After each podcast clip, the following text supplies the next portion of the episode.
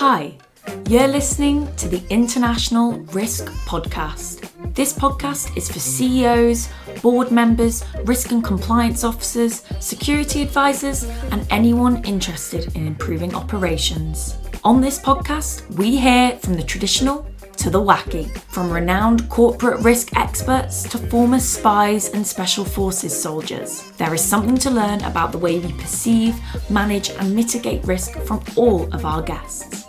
Your host, Dominic Bowen, will ask the questions that you will want the answers to. If you know Dominic, then you know that he is well acquainted with risk. Dominic has successfully established operations in most of the major war zones and disaster affected countries over the last 20 years. He is no stranger to risk and uncertainty, and joined by our excellent guests, he'll reveal innovative ideas on how you can ensure your organisation thrives in areas with high risk.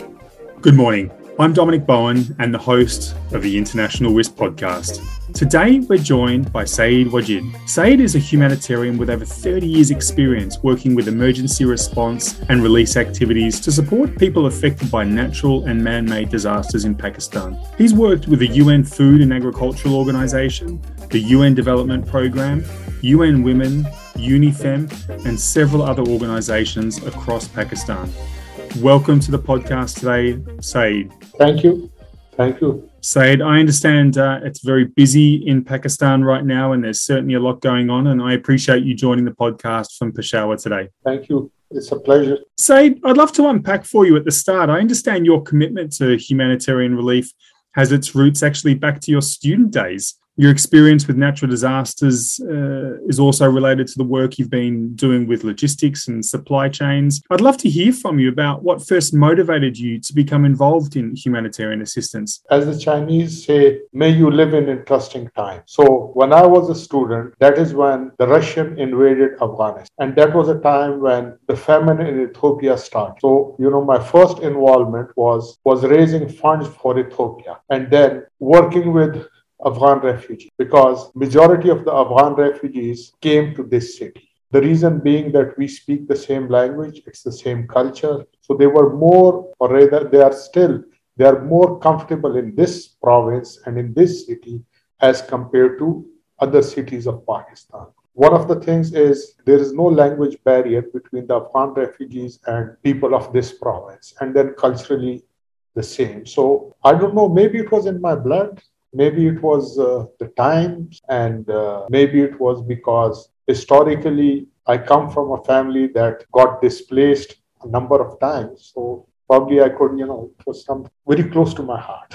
That's that's very interesting, and uh, and pursuing a career that's close to your heart is uh, often a good idea. Now, say in May this year, weeks before the heaviest downpours hit Pakistan, the chairman of the National Disaster Management Authority, uh, General Nawaz, addressed actually he was in bali and he addressed the seventh session of the global platform for disaster risk reduction. And during his speech he actually said that uh, pakistan had filled the gaps in its capacity since the kashmir earthquake in 2005 and the devastating floods that have uh, impacted pakistan several times since then sadly. He said that pakistan had made significant progress and that frameworks, policies, plans, guidelines, risk assessments, warehouses had been stocked and plans revised um, in order to make sure that Pakistan was prepared for, for disaster. And he specifically mentioned that lessons had been learned from, from earlier disasters like the Pakistan earthquake. And that was actually one of the first missions I did uh, responding to the Pakistan earthquake back in 2005. And that was amazing, providing humanitarian and medical assistance along the line of control back then. Uh, so it's great to hear that the National Disaster Management Agency in Pakistan has been learning lessons. But there's been some criticism, and that's always going to be the case uh, for every country that responds to a disaster. But there has been complaints made that when the rains did begin in June, it seemed that Pakistan was not prepared. What have you seen, and, and what's your opinion about the risk mitigation and response to this disaster? We do listen, learn exercises, but after that, the national disaster, the provincial disaster management authorities go into hibernation and not much has been done. Secondly, people like, you know, if, if I talk of the provincial uh, disaster management authority, it is being headed by bureaucrats who keep on changing. Then again, we don't have mitigation measures. In theory, yes, but in practice, I would say, where are the warehouses? If there were warehouses and if the warehouse had had tents, why are people sleeping behind, beneath beds? Why are people sleeping out in the open?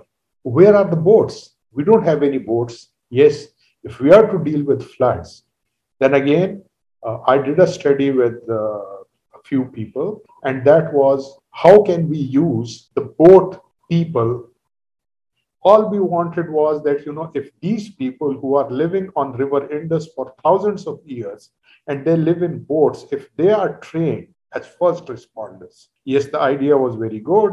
Everybody liked it but then nothing happened. So yes we make very good speeches but what is the reality?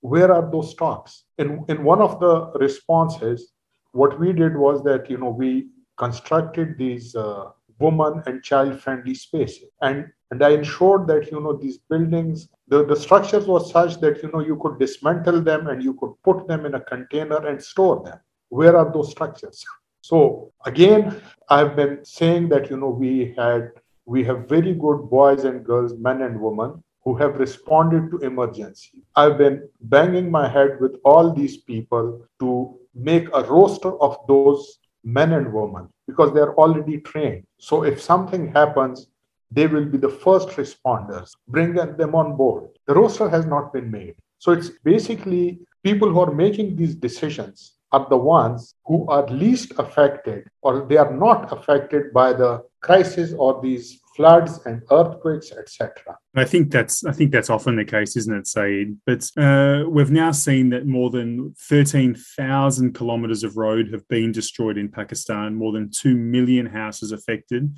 Nearly 2,000 people have been killed as a result of the floods. And with one third of Pakistan still underwater, not surprisingly, but very sadly, waterborne disease are now making the situation even worse in Pakistan. Can you explain for our listeners the important role that logistics and supply chains play in disaster response and disaster mitigation? Without supply chain, a robust supply chain, without roads, how can you take assistance to these people. They are cut off. Again, this is dengue season, and you know, dengue is a killer. Then we don't have water filtration. People are drinking that dirty water, and we are curing diarrhea. We are not preventing it. And especially if people are malnourished and they get diarrhea and they don't get even medical assistance. So it's, it's basically those people are stuck there and when there are no roads, when the supply chain is totally disrupted, even the train, the railway line is underwater, it is destroyed. How can we reach to these people? How can we feed them? How can we? It's a very big disaster. No, it, it certainly is, Syed, and, and we know that the, the, the floods has, has impacted so many people. And whilst the damage, the physical damage caused by the flooding is immense and runs into the uh, billions of dollars in reconstruction costs, it's often that second wave disaster after the floods that causes more pain. And, you know, that's with cholera and waterborne diseases. And it's that public health disaster that so often comes after many of these other disasters like earthquakes and floods. And with 8 million people displaced by flooding, 7 million children requiring immediate access to nutrition services, 4 million children lacking access to health services, and you know, nearly 6 million people no longer having access to drinking water. The situation is uh, extremely concerning. But you know, these are these are big numbers. These are very big and, and, and lofty numbers. Can you explain for our listeners the impact of the floods on actual individual people? There are really multidimensional effects on people in the rural areas, people, majority of people in the villages, they are landless tenants. They live in mud houses and the work for, as they are called, landlords or landowners, because it's a very feudalistic system.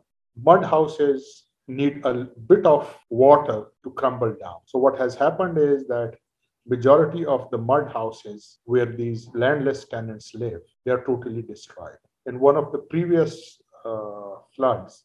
A village got destroyed, and this lady who was a widow, her husband died before the floods. Their house also got destroyed, and when she wanted to go back to that village, the landowner did not want her. Because you know the landowner wants able families with able men and her children were small. And then for her it was displacement because there was no other place to go. You know because they they get majority of these people they get when they work they get grains in kind for working there. and then they store that and they eat that for the rest of the year that was gone. So so it's it's the vulnerable community and majority of the people are below poverty line so this disparity is a bigger bigger killer. And she is not the only one. There are people where the families are headed by aged people. There are families where the husbands have died or the husbands are addicted. This is just one example of so many examples. And so you've been responding to disasters, both man made and natural disasters in Pakistan for over three decades. Can you explain how the risks and the uh, reality of this flood is different from previous disasters in Pakistan? Last time, when the floods came, the water receded very quickly. This time, the water is standing there. Last time, the magnitude was not that big. This time, roads are destroyed. Last time, roads were damaged. So there's a difference between a damaged road and a destroyed road. On a damaged road, we could drive a bit slow, but still we could drive. But when the roads are swept away, that is the biggest problem. Now the winters are coming, and water, they say it will take around two months for the water to recede. So people are actually living in, uh, how would we say, in water. They're living in lakes. Then again, we have so many issues. We have the mosquitoes, then we have dengue, then, uh, you know, there are, if we go to southern Punjab and northern Sindh, they have the two most dangerous snakes, the cobra and the viper, I think it's called the viper. And uh, so if someone gets stung by a snake there, how are we going to, do we have those vaccines or antidotes, whatever it is called? And how could that be delivered? It's, it's, it really is, you know, if, if you are in that water with all those snakes, with all those mosquitoes and not only malaria but with dengue it's unquestionably a, a, very difficult situation for the for the people living in Pakistan right now. And are you seeing that certain communities or groups of people are more affected than others during this crisis? And, and if you are, what is prompting this inequality? You know, this would take a lot of time, but I would really like to shrink this as much as possible. I would there are a large number of people majority of the people they don't even own their own house they live on somebody's land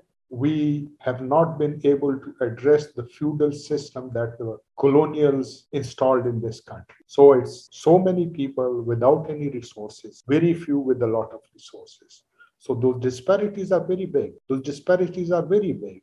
If you are a landless tenant, how would you feel? If you are a landless tenant and your house gets destroyed and you can only go back if the landlord landowner wants you back and again what what happened even the in the last flood in again there is an issue of a kind of slavery. And let us say you are the landlord and i work on your land. And if i need extra money you are going to give me that extra money. But i cannot leave your land or i cannot leave that village until and unless i pay. But how i'm going to pay you back? And at times you know there are interests involved too. So it's uh, a difficult situation. I mean, we're seeing actually the, the, the, decline in Pakistan's currency is pushing up the cost of imports, which are urgently needed at a time when there's crop failures because of flooding and, of course, all the emergency assistance that's needed to be imported as well. And this is applying upward pressure on borrowing costs and debt servicing. And this will further exacerbate inflation, which is already running at a multi decade high in Pakistan of nearly 30%. How are you feeling and, and how are the people that you're working with and the communities you're supporting? What is the impact of inflation in Pakistan? It's very high. It's unbelievable because if I compare this to 2010 floods, a lot of people were helping, you know, a lot of local donations were coming into the response. But at this point in time, even people who are not affected by the floods don't have enough to donate. Because when I compare that in 2010, the amount of donations in kind and cash that were being made through the civil society, through other organizations, was far greater. And this inflation, because you know, it's, it's not the cost of uh, living has gone very high. People cannot even afford to pay their electricity bills. The gas prices have gone high so it's it's even the things that uh, you would get free from the grocery shop. Like you know nobody would uh, if, if you wanted a few green chilies they would not charge you for that. Even they have started charging for that. So it's it's it's, un, it's unimaginable. It's unimaginable. It's so difficult. And again when the crops have failed we don't have enough vegetable. That that is another you know on one side it is inflation. On the other side the supply is totally gone. No, certainly the, the, the, challenges lie at, at, both ends of the spectrum. And if we look at the uh, geopolitical level, in order to allay concerns that Pakistan might need to reschedule its Paris Club debt following uh, the devastating floods, as well as ongoing liquidity problems within the Pakistan financial market. The Pakistan finance minister, Ishaq Dar, told reporters a couple of days ago that they're definitely considering purchasing oil from Russia. And he said if India is allowed to buy oil from Russia, then we also have a right to buy oil from Russia. What's the uh, public opinion in Pakistan about purchasing oil from Russia and, and, perhaps being in bed with Russia at a time when they've uh, illegally invaded another country? There's a saying in Urdu, and that is Ibn Maryam hua kare koi mere dard ki dawa kare koi. It, the, the translation is I don't care who is Jesus. All I want is someone to cure my illness. Ibn Maryam means son of Mary. So people in Pakistan are desperate. So a person in the street wants cheaper fuel because what has happened is that we have these uh, what we call rickshaws in, in the rest of South Asia, they are called tuk-tuks. Even those people are not getting any.